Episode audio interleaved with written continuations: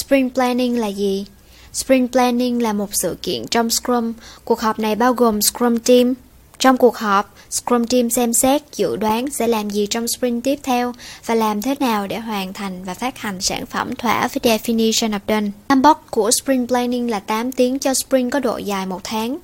Có thể ngắn hơn nếu độ dài của sprint ngắn hơn. Sprint Planning giúp cho Scrum Team trả lời được 3 câu hỏi chính, được chia thành 3 chủ đề riêng biệt. Thứ nhất là why, tại sao sprint này có thể mang lại giá trị cho sản phẩm?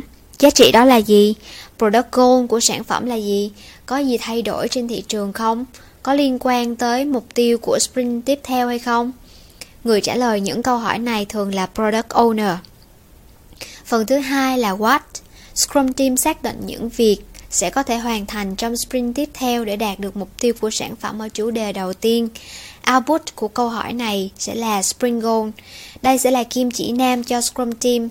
Product Owner sẽ là người chia sẻ về nhu cầu của dự án hiện tại. Business Needs thường được thể hiện qua những Product Backlog item được sắp xếp thứ tự trên top của Product Backlog. Dựa trên đây, developer có thể dự đoán được những product backlog item nào cần được thực hiện trong sprint tiếp theo.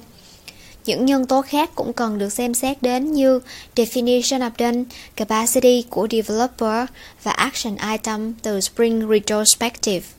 Qua đó, Scrum Team có thể cùng nhau thảo luận để tạo ra Spring Goal. Và cuối cùng là how, làm thế nào để đạt được Spring Goal. Spring Backlog sẽ là output của câu hỏi này.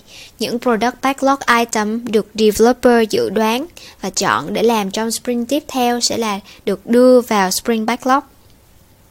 Dựa vào Spring Goal, developer có thể dự đoán và chia nhỏ những công việc cần làm, lập kế hoạch để hoàn thành những product backlog item được chọn cho Spring đó để đạt được Spring Goal vào cuối Spring.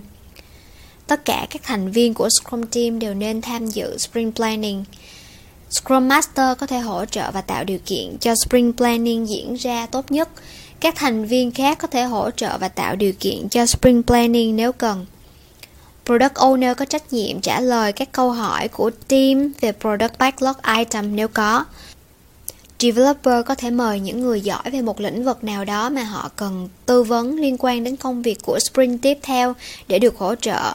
Nhưng việc quyết định làm thế nào cuối cùng vẫn là của developer. Nên nhớ, công việc được developer chọn làm trong sprint đó là dự đoán, chứ không phải là một cam kết.